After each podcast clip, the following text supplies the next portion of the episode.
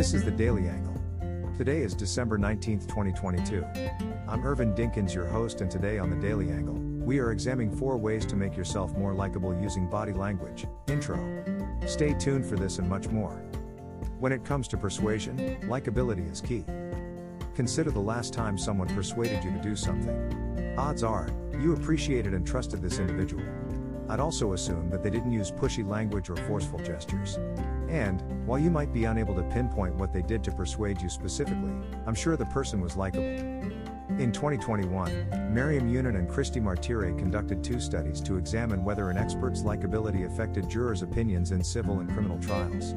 The results were conclusive less likable experts were considerably less persuasive than likable experts. Another thing to remember is that you're constantly trying to persuade. You're trying to win people over in almost every interaction with coworkers, potential clients, and friends. This is not manipulative. It is innate and natural. Consciously or subconsciously, you are doing things that make you more or less likable. Body language is a significant and often unconscious part of likability and persuasion. This is good news for someone striving to be more persuasive and likable. Lucky for you, you can change many straightforward things about your body language that will automatically enhance your likability. Thank you to Dan Weber, Entrepreneur Magazine contributor, for this article. Stay tuned for part two. Listeners, please share your comments, suggestions, and feedback about our podcast. It will be greatly appreciated.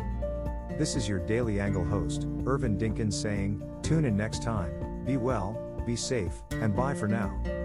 Favorite quote Step up to the microphone of the universe and make your intentions known, then step back and watch it manifest in stereo.